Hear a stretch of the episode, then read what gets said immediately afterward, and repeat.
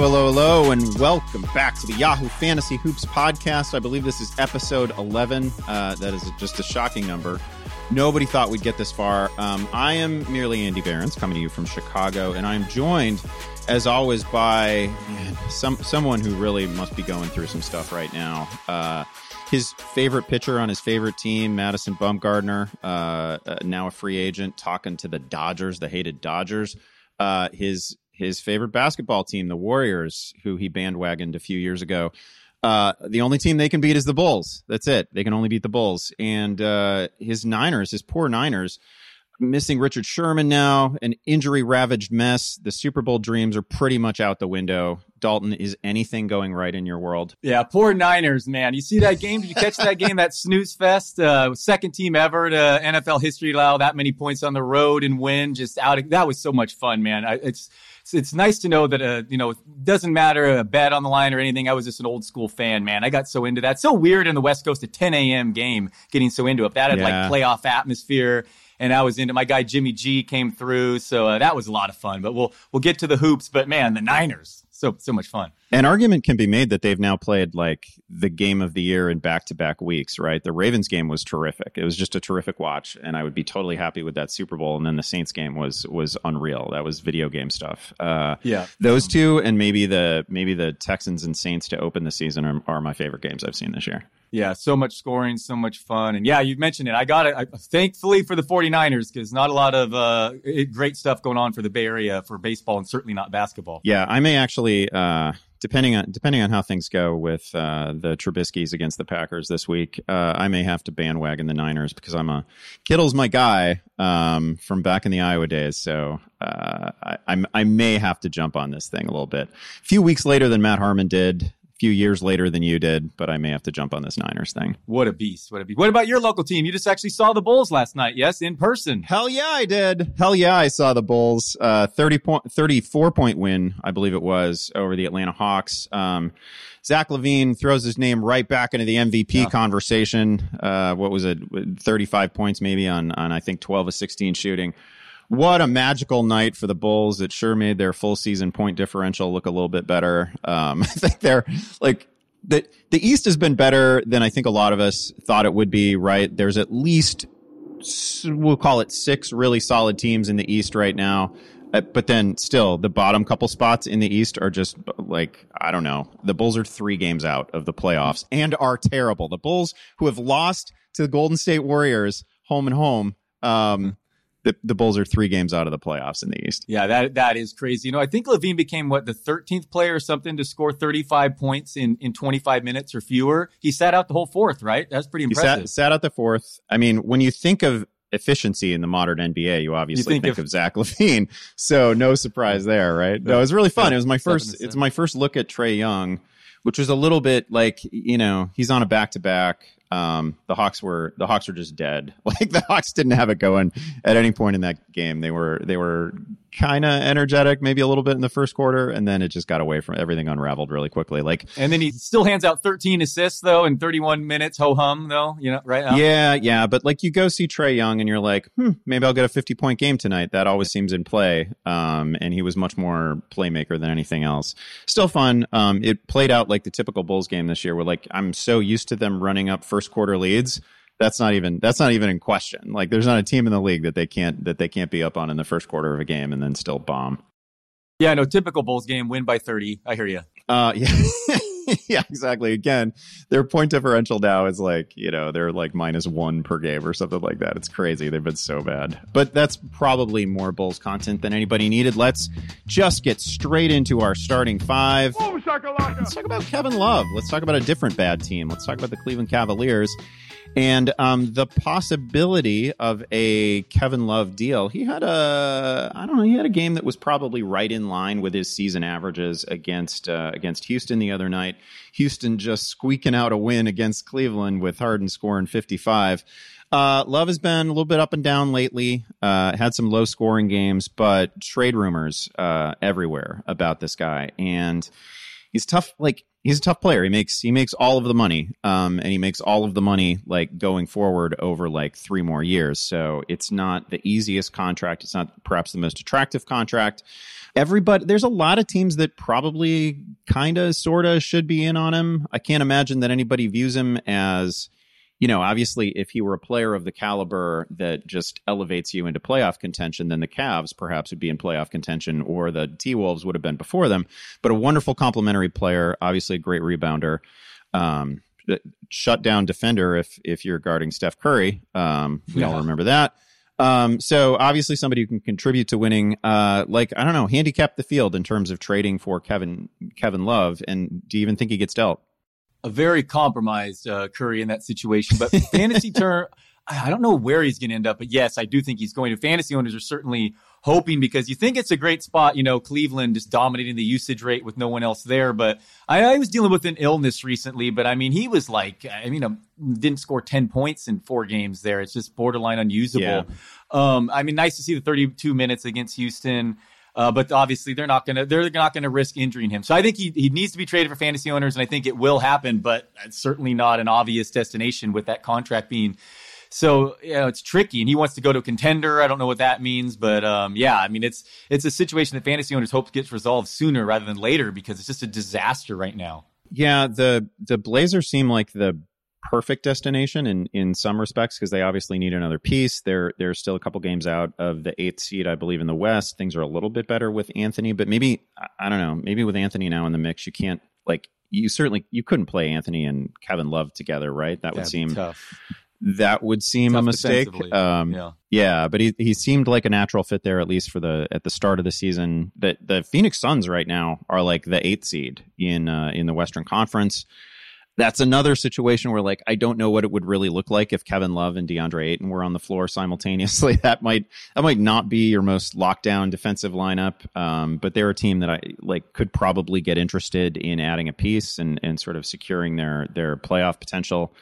I don't know, man. You hear about the Jazz, but I don't know what they could deal. The team that I think would be fun to enter this thing would be the Raptors. I think, like, the Raptors have been basically probably at their ceiling, or certainly whatever ceiling you thought they had coming into the year. They've been playing great. Even without Kawhi, like, they're winning. Siakam found another level. That, to me, could be really fun. And it wouldn't even have to be Kevin Love. Like, if they added a piece, because we thought coming into the year, wow, they're probably going to flip Gasol. They're probably going to flip Lowry. They're going to break this down, and they're going to shed pieces. And now they're just way too good to give away anybody, right? Yeah, and until recently, they were top 5 in both offense and defense efficiency. Something crazy for a team that we expected to take such a step back, Toronto. But they have fallen back a little on offense since then. But yeah, that would be an interesting destination. But it's just been so frustrating, Kevin Love. Like, if you DFS players are just, he'll play 20 minutes some of these games. I know the illness has maybe been a contributing factor, but man, he needs a new scenery or something. But yeah, definitely that would be interesting, Toronto. I didn't thought. I do. One. Like, I assume you agree with this. Almost any trade destination helps him, right? Because Cleveland can't afford to run him into the ground. Cleveland can't afford to get him injured. They got to get off the contract, presumably, and try to get an asset or two. Yeah, I know, because they can't play him because they're worried about him getting hurt. And no, it's a horrible situation. No, for right now is the worst. Anywhere would be a positive if I'm a fantasy owner of his. All right. Our second topic, we missed this by a few days, but I feel like we got to, and I almost don't want to talk about this team at all. I would love to ignore this team entirely, but the Knicks made a coaching change. Fizdale is out. Mike Miller is in. It's not the Mike Miller that everybody's familiar with, in case that's what you thought. I don't know. So much is going on with the Knicks, and they're such a, pardon the language, they're such a show. I don't know that this has made any sort of substantial change. Is this good for Barrett, bad for Barrett, okay for Robinson? Like, I don't even know how to handicap this. I was on the radio yesterday trying to talk about it, and they're just such a mess to me. The personnel is such a mess. Point guard situation is terrible. They have 3 bad options there. Like, I don't know. Does this make you feel any better or worse about the Knicks? First, you're right. I was disappointed when I found out it wasn't the Mike Miller hitting all those threes back with the Heat in the finals, and LeBron. He couldn't miss. I totally thought it was him. But yeah, this hasn't moved the needle for me much. Barrett has just been a disaster in category leagues because of the shooting percentages. But yeah, he's going to continue to get all that run. Certainly interesting in points leagues and DFS. Mitchell, so I guess the 2 key things I'd say is Mitchell Robinson. Are they going to just quit messing around with him? I know that foul trouble is part of his issue.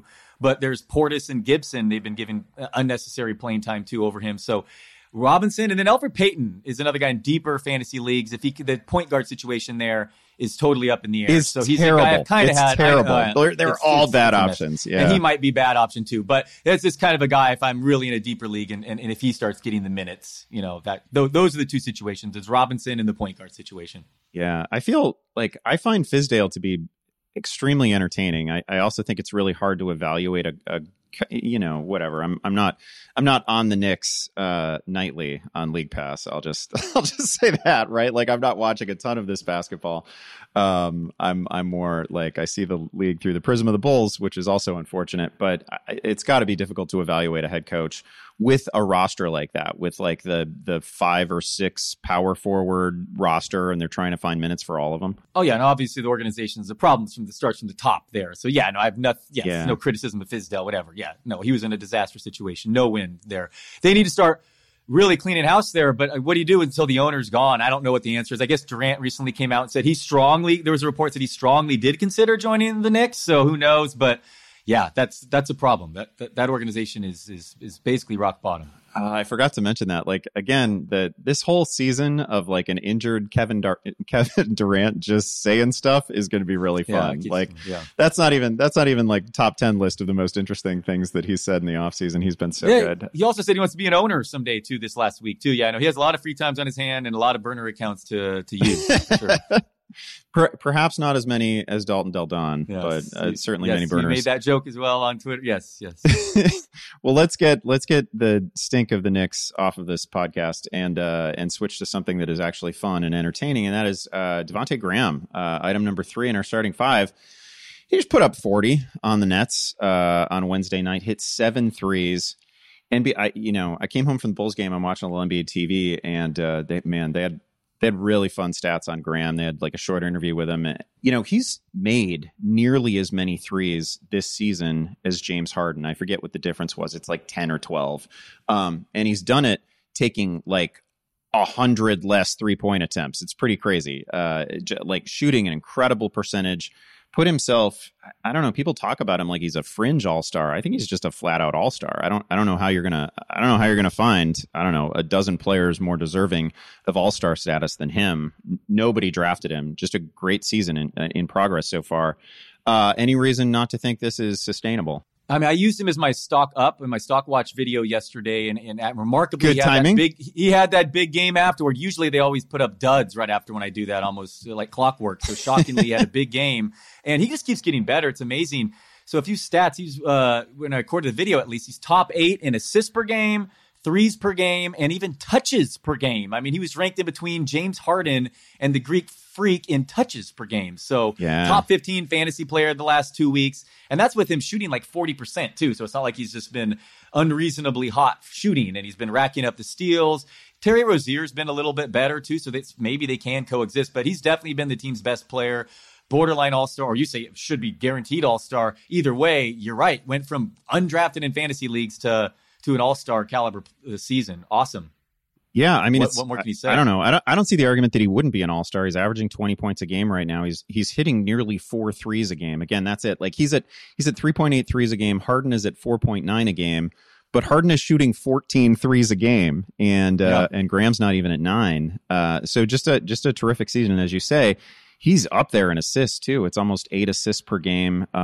Like this guy's just a flat-out all-star. And like apologies, I don't know, a month ago, I feel like we talked about him, and the combination of dismissive. Like he's like 6'1", and Rozier is a tiny player as well, and it just doesn't seem like the kind of tandem that could coexist for very long. But it's working reasonably well, and he's just been sensational. I don't have any shares of Graham. Me neither. And RotoWorld noted he became the 3rd player in NBA history to make at least 100 3-pointers in 27 games or fewer to start a season. Wow. Curry and Harden, the other two. So pretty good company. Those are the 3? That's awesome. Yeah. That's a great stat. Yeah. So that's pretty crazy. Yeah, pretty sensational.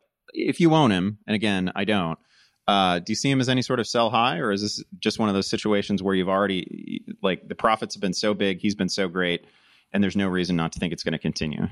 Yeah, I'm probably writing them out and just keep, especially because there'll be people that are skeptical because of the name, you know, and the undraftedness. So I think probably just in general, I would keep him and I would not be looking to sell because I just think it's proven that Rozier has been able to put up his numbers next to him, and there's no turning back now. I mean, he looks like the real deal. He looks like I think the sample's big enough.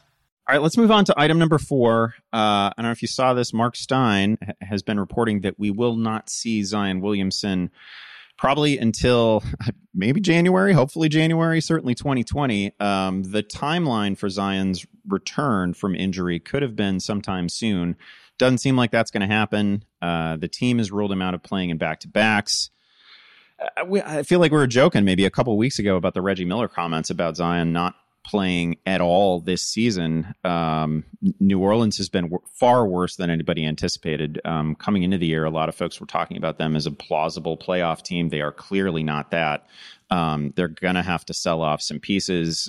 I don't know, right now, how realistic is it in your mind that that Zion is back in January? A lot to talk about with this team. First off, that Zion, I took him in the second round of that Roto World live draft, you know, trying to get cute. And before the injury happened, there was no. So he's just essentially killing me without an IL spot with just 3 bench spots. So that's been brutal. And I don't expect, these reports is, I mean, he's not going to be super helpful for fantasy play. I mean, you're in a playoff league, obviously you want to hold on to him, but he's not going to be unleashed until next season. This is just definitely a pessimistic view, and I'm worried. Other guys on this team, Lonzo Ball moved to the bench. Is Lonzo Ball not going to be a good NBA player? I mean, he's been extremely frustrating. Jackson Hayes is an interesting guy. And then Brandon Ingram is going absolutely nuts. Andy, can you guess what Brandon Ingram is shooting from the free throw line last month? Oh, no. Has he missed? Has he not missed? Random. So he's a career 68% free throw shooter. And he's shooting 94% from the line the last month. 96% in December. I don't know what to make of it. The sample, he's getting there like 6 times a game to the line. So very bizarre going from a 60% free throw shooter to now in the low 90s. Crazy. I also feel like when I watch them, and I don't have his shot chart up in front of me, anything like that, I feel like he gets to the rim, almost any time he wants to. He's been, and we're deep enough into this season now, that none of this stuff is truly fluky. So let's say Zion comes back January again. He's not playing back-to-backs. Can Ingram maintain his value when Williamson is in the mix? I mean, I'm not selling Ingram. I get that some of the shooting is unsustainable, but no, especially with this outlook for Zion, no way I'm selling him. He's so young. I mean, he was actually shooting pretty well last year before was it a blood clot? Whatever he dealt with, it was serious. Right. The shooting was doing very much showing this progression before that. So fully in on him. He looks like a star right now. I'm a buyer in him. I would tend to agree with that. And it's going to be fun to see that team with a healthy Zion next year. It's going to take next year. But, man, that team has the makings of being quite athletic and quite fun to watch. I feel like the other thing that we saw with Zion in the preseason is that, like, they don't have to run a lot of stuff for him to get to 20 points, right? Because he's like a 70% shooter. He is someone who overpowers people and gets to the rim at will, and there's just not a damn thing you can do to stop him. And again, like, he can chase down rebounds and get buckets that way. Like, you don't need to call a lot of plays for Zion for him to get to 18 to 22 points, something like that. So I would tend to agree. Ingram definitely holds his value. Yeah, no, the ball's not going to have to be in his hands. He's going to be finishing oops and putbacks and all that for sure. Yeah, no, Ingram is a monster. Zion, I just hope as just a basketball fan that this is not going to be, you know, a thing with him this whole career. I mean, the guy's body's unique. We've never seen anyone built like him, and he really measured 6'6". I mean, maybe that's going to be difficult for the knees to withstand someone with that explosion in that body frame. I don't know. I hope he's fine, but this is definitely not great for fantasy owners this year. Yeah, I felt like coming into the season, the only comp that made sense to me, and I've seen like Barkley comps just in terms of explosion. He plays an awful lot like, well, athletically anyway, he looks an awful lot like Dominique, except he's, I don't know, 60 pounds heavier, and much of it is muscle, right? Like, it's just, it's hard to wrap your head around. Yeah, no, it is. But yeah, no, this is obviously pessimistic, and it sucks. It sucks. Yeah. And it's a fear. It was a fear that's there, and hopefully it's just nothing, and they're being extra cautious. But at minimum, they're going to be cautious, you know, in his return. And once he gets there, fantasy owners have to understand, once he returns, no back-to-backs and low 20 minutes. I mean, it's going to be that's brutal. Slow. I mean, he's not going to be Yeah, I mean, I should probably just drop them in that format, frankly. The no back-to-backs also mean that for practical purposes, like when he gets a 4-game week, it probably becomes a 3-game week, right? Because there's usually a back-to-back in there. Like there's just not going to be any 4-game weeks from Zion. Exactly. No, and the minutes won't be there either. Let's move on to topic number 5 in our starting 5, and that is that the PED guys are coming back really soon. DeAndre Ayton coming back, John Collins will be coming back soon. Obviously, if you're in kind of a deadbeat league and they're still on the waiver wire, I'll go get him. Let's talk about the impact on their respective teams when they return. Aron Baynes probably affected in Phoenix. And then I assume that again, just watching the Hawks last night, I assume that even though Jabari Parker has had a nice little renaissance with Collins out, I assume he maybe doesn't entirely go away, but loses a ton of value. Yeah, I think Baynes and Parker, unfortunately, going to be both probably droppable when these guys come back. Ayton was the number 2 fantasy player during his 1 game played this year on a per game basis. So, I know every time I do a player search, he keeps showing up as like the number 1 or number 2 player. Yeah, so funny. I know what a monster he was. But I mean, he will be obviously very good. But all he has to do now is just be better than Luka. Luka hasn't been very good fantasy thing. The guy taken ahead of him. But anyway, yeah, I think it definitely destroys the fantasy value of those Parker and Baynes in Phoenix when these guys do return. One thing while we're on the Suns, another guy I had in my stock up video was Ricky Rubio. Have you seen what he's been doing lately? 14 assists the last 3 games, just going. That's actually having a career high in assists right now, and he's leading the Suns like top 10 in offensive efficiency. So yeah, after a couple of down seasons in Utah, where apparently point guards go to die. I mean, if you look at what Mike Conley's doing too. Yeah. So, anyway, Rubio's being interesting in Phoenix too. So I guess the one question I'd have here is Baynes seems, even though like Ja Morant just ripped his soul out of his body with that dunk the other night, Baynes seems kind of essential to the winning that's going on in Phoenix, right? Like I'm looking at his box plus minus right now. It's 4.8. Like he's been a sneaky, valuable player to them. Per 36 minutes, he's at like 20 points per game, 22. He's got to still play, I feel. Yeah, that's possible, but I don't think it'll be more than that 22 minutes is what I'm saying. But yeah, if you're in a deep enough league, sure. Yeah. No, he's turned himself into a much improved player. That's probably right. Okay, as we transition out of the starting 5, we hit the Kevin Love trade rumors a little bit earlier. We are coming up on the date, the 15th of December, when, guys who signed contracts in the offseason can now get dealt. Your guy, D'Angelo Russell, can potentially get dealt. Other trade candidates out there, Tristan Thompson seems like a pretty obvious one.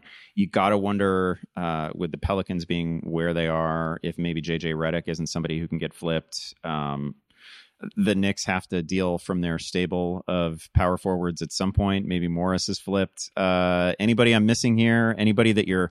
Oh, Steven Adams. Pretty much anybody in Oklahoma City could be traded, right? Like that should happen at some point. I don't know that there's a market for Chris Paul. I don't know that there's an ideal buyer for Chris Paul, but I don't know. Those are some of the names out there. Is there anybody that you've stashed in anticipation of a potential deal? Paul would be the interesting one, but they say they're adamant he's not going to be traded. But I guess my best answer is Nerlens Noel if Adams does get dealt, because he's helpful even in limited minutes with those steals and blocks in category leagues. So I like Noel as a stash. And Russell, local media is treating it like they're in no rush at all to trade him. Makes sense. He's dealt with the thumb injury. Now he's back at a nice game last night. So they'll let him fill up the box score for fantasy owners. In the meantime, build up his fantasy value, or sorry, his real life value as well, because no one else is there. I mean, even when Draymond plays, I mean, he's not a guy who shoots the ball at all. So D'Angelo Russell's going to go nuts, put up video game like numbers if he can stay healthy in the meantime, but definitely a possibility to trade. But if I had to guess with him, I'd say off season or stay. So I think he's in the right situation for fantasy owners, right where they want him. But as a stash and a deeper league guy, it's Nerlens Noel. Yeah, the Chris Paul situation seems just impossible. But if he's not dealt, during this season, I mean, the contract just gets worse, right? Like it just gets uglier, and those end years are like $1 billion. Nobody's going to want to pay for the very tail end of that contract. Right. But I don't even know who the suitors would be right now. Right. I guess he took SGA under his wing and they've gotten along really well. So that's another, maybe they'll be more reluctant to trade him. But he's actually done really well fantasy wise. I mean, I kind of at the beginning, I'm like, oh, the end might really steep cliff for him. But no, he's actually bounced back. So that's been nice to see. Yeah, you're right, though. I don't see the fit. He should join Kevin Love somewhere with Carmelo Anthony or something. Yeah, because I don't know. Yeah, I don't know how it's all going to work. But that's the other side of this is what teams want these aging veterans with these big contracts. Right. What do you think the Heat do? Like, the Heat to me are just the most, I don't know, probably at this stage of the season, the Heat might be the most interesting team out there because I do a fair amount of radio with the Big O Show out of Miami. And we talk about the Heat occasionally. And like, for a team that has like no future picks, right? Like they kind of went all in on this season. Maybe they're looking to free agency in a couple years. But they've flipped an awful lot of stuff over the last 24 months or so. So for a team without like any picks coming up, they have a really bright future, right? Tyler Hero's obviously been great. Kendrick Nunn has been great. Duncan's been great. Like, they have a bunch of fun pieces. They've certainly got some stuff that they can do, like current assets, live players, not necessarily draft picks, but live players that are pretty interesting to other teams. Do you think they would go after maybe it's not, I don't know, maybe there's an Olynyk on one side, Kevin Love thing on the other. I don't know. Do you think they'd make a run at anybody? That's possible. They're so well coached, man. They're the 2 seed right now with Justice Winslow being hurt, Dragic being hurt. I mean, Butler, they got the motivated Butler, which we were hoping for. And that he can be devastating, you know, the both ends of the floor. Duncan Robinson hit 10 threes the other night. If you're looking for Trey bombs out of your fantasy team, he's widely available. Like, still. They always have a guy who's hitting like 7 to 10 threes, and it's a different guy every night. Like, it's Hero one night, and then it's Duncan the next. Yeah, and Bam has been, talk about a guy lived up to the fantasy hype preseason. What a monster. I didn't even mention Bam. Yeah. Like an almost, he's kind of in that Graham class where, I don't know, go find a way to keep him out of the All-Star game. He's been fantastic. Yeah, no. So no, they're good. They're the real deal. And I liked them as a playoff team this year. I didn't see them being a legit threat so soon. And you're right that they make sense as going after one other big name. Totally. They've also, like, they've got a couple of, like, just terrible, I don't know, like, they're not getting anything out of James Johnson, right? They're not getting anything out of Waiters. Waiters has had the most ridiculous player notes profile that you're ever going to see, right? Like, those guys make a lot of money, and they're not getting anything out of them, and the team is still great. Yeah, I know Kendrick Nunn. Yeah, Waiter's situation was it's definitely weird. But yeah, Jimmy Butler. I know you're a Butler guy, and this is what happens. You know, you're motivated and play. Oh man, they're coaching really matters too, and that team's they're doing well. I am forever a Jimmy Butler guy. I really enjoyed that guy in Chicago. Butler gave just a terrific interview with this is probably a couple weeks back with Vincent Goodwill that people should check out on Yahoo. Really sort of enlightening about the person and his outlook on the season. Really, really fun, thoughtful player. Yeah, I know he has a crazy backstory, right? Oh, an unbelievable backstory. Yeah. Like kicked out of the house, sleeping on friends' couches for like a protracted period of his childhood.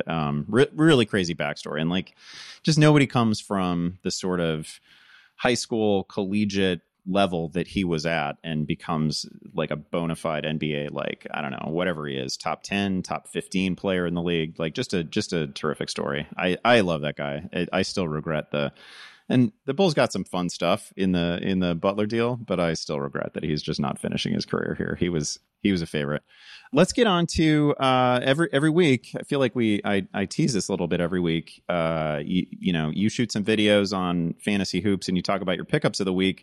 Who was in there this time around? Yeah, so I mentioned threes with Duncan Robinson and other three guys. Ben McLemore is widely available. He didn't have a great last game, but the minutes have been there for him. In Houston, a top 30 fantasy player the last 2 weeks. Eric Gordon will eventually be back, but was horrible before.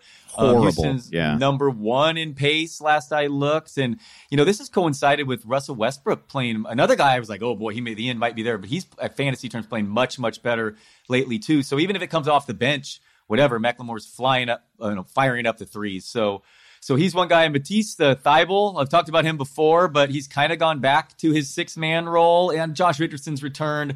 But man, there's this advanced stat on 538 that's called Raptor. And I looked at it, and they graded the defensive players. They had him ranked first this year. Number 2, sure, Rudy Gobert, and number 3, Kawhi Leonard. I mean, that's crazy. His stocks, the steals and blocks are out of control per minute. So if you're in a category league and you can stash Thybulle, that guy...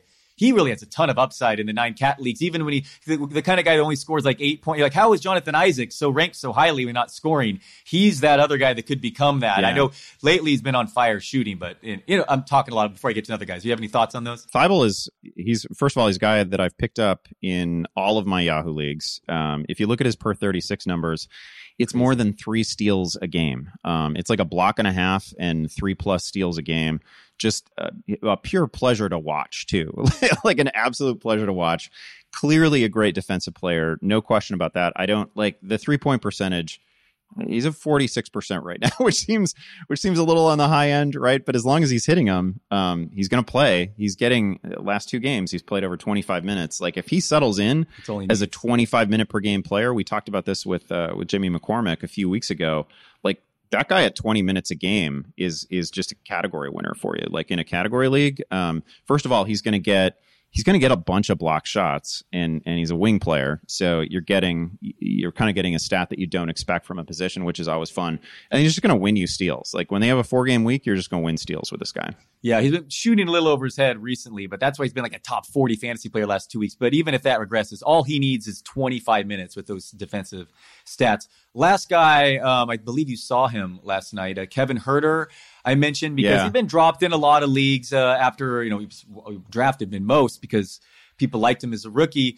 Dealing with this shoulder injury that is slowly getting better. It's this non-shooting shoulder, and he's actually seen backup point guard minutes to Trae. And Trae Young's been moving off the ball a little too, so the assist numbers have been there. So even if fantasy owners look at the box score, scoring hasn't been there. I expect that to get better when his shoulder does as well. So Huerter's in a guy I'd say in more competitive leagues if you wanted to stash. Was there, do I have this right? Is it possible that Markel Fultz and Thybulle were on the same Washington team? Was that a thing? And they didn't make the tournament?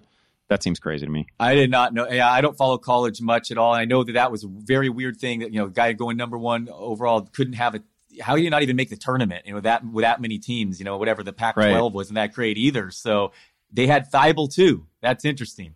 Anyway, I've got to talk to Funston about this. Brandon Funston, our mutual friend, huge Washington Huskies fan. Really good point guard too, man. I don't know if you'd expect it by looking at him, but that he is a baller. Oh, no, he totally is. Like Funston is weirdly athletic, and he's a baller. You'd never get that sense. Just I don't know, whatever. Watching a fantasy talking head, but like I can usually in a pickup game, I've got not because I'm talented or anything, but I have freakishly long arms. I can usually block some shots. I can't stay in front of Brandon Funston, and I cannot block that elbow jumper that I know he wants to get to. Like I know where he's going. I know where Brandon Funston wants to end up on the floor, and I can't touch the shot, and it drives me crazy. Yeah, no, I think his high school team won some state championship or something. And I believe it too. No, he's a baller. You wouldn't believe it looking at him, but man, he is a straight baller. All right, what do we got else to finish this off, Andy? Yeah, or in case you missed it this week, just a couple things I wanted to hit. The first, real quick, our first guest on this podcast was Ricky O'Donnell. And he wrote a really fun thing on Ja Morant, just sort of checking in on Morant. Morant, by the way, we arguably should have talked about him earlier in the show. He not only had that just insane dunk that I've rewatched, I don't know, about 40 times over Baynes just the other night, but Morant returned from the back spasms that we thought were going to cost him, I don't know, a month, multiple weeks, maybe even take him out of the Rookie of the Year chase, but he's right back in it. He's playing again, and he's looked sensational his first couple games back. Yeah, Dillon Brooks did have a nice game, but yeah, I was like, all these guards are possibilities, but Tyus Jones kept disappointing. Melton looked okay, but yeah, week to week suddenly turned into 1 week. So very good news for the Rookie of the Year candidate. Yeah, best case scenario on him. And Ricky did a really nice job walking through some of the best Morant highlights from the season so far. Just a bunch of little Twitter videos that are really fun, and Ricky's just a great writer. So that was a fun piece. And then the other thing I wanted to mention, I don't know if you have a chance to see it yet, but our Yahoo colleague Chris Haynes had an extended interview in his Posted Up feature with CJ McCollum, and like it's great. Anytime McCollum is just talking into a microphone for any length of time, really fun, super thoughtful. He's not he doesn't come, he might be guarded, but he doesn't come across as all that guarded, right? It seems like a very candid, forthcoming interview. Really interesting stuff. Talks about some interesting off-court issues, and then gets into a little bit, his first couple seasons, barely playing, barely finding minutes. He was in kind of an odd circumstance where you're a lottery pick on a team that's like, I think that Blazers team with Aldridge and maybe a second-year Dame won 50-plus games, right? Like, they were in sort of that, you know, chase for the at least to get to the Western Conference Finals. It was a great team. So he barely played, and he talks a little bit about the struggles of that. It was pretty cool. Pretty good interview. And they obviously have a history, too. I'll definitely check that out. And to tie it all together, back with Durant, you know, McCollum, they made some noise when they did a podcast together last year when Durant just totally sunned him, being like, well, you guys are contenders, and just totally laughed at him. But McCollum, I know he's in. Yeah, so that's cool. I'll check him out. But sounds good. I liked when I know players a little bit more like that. No, it was great. And Chris Haynes does great work. And those two obviously have a little camaraderie. Like, it was fun. It was a fun listen, a fun watch. So check that out. It's available on, I was watching it on YouTube somewhere. I'm sure it'll be, I'm sure it's easily found on Yahoo's platform.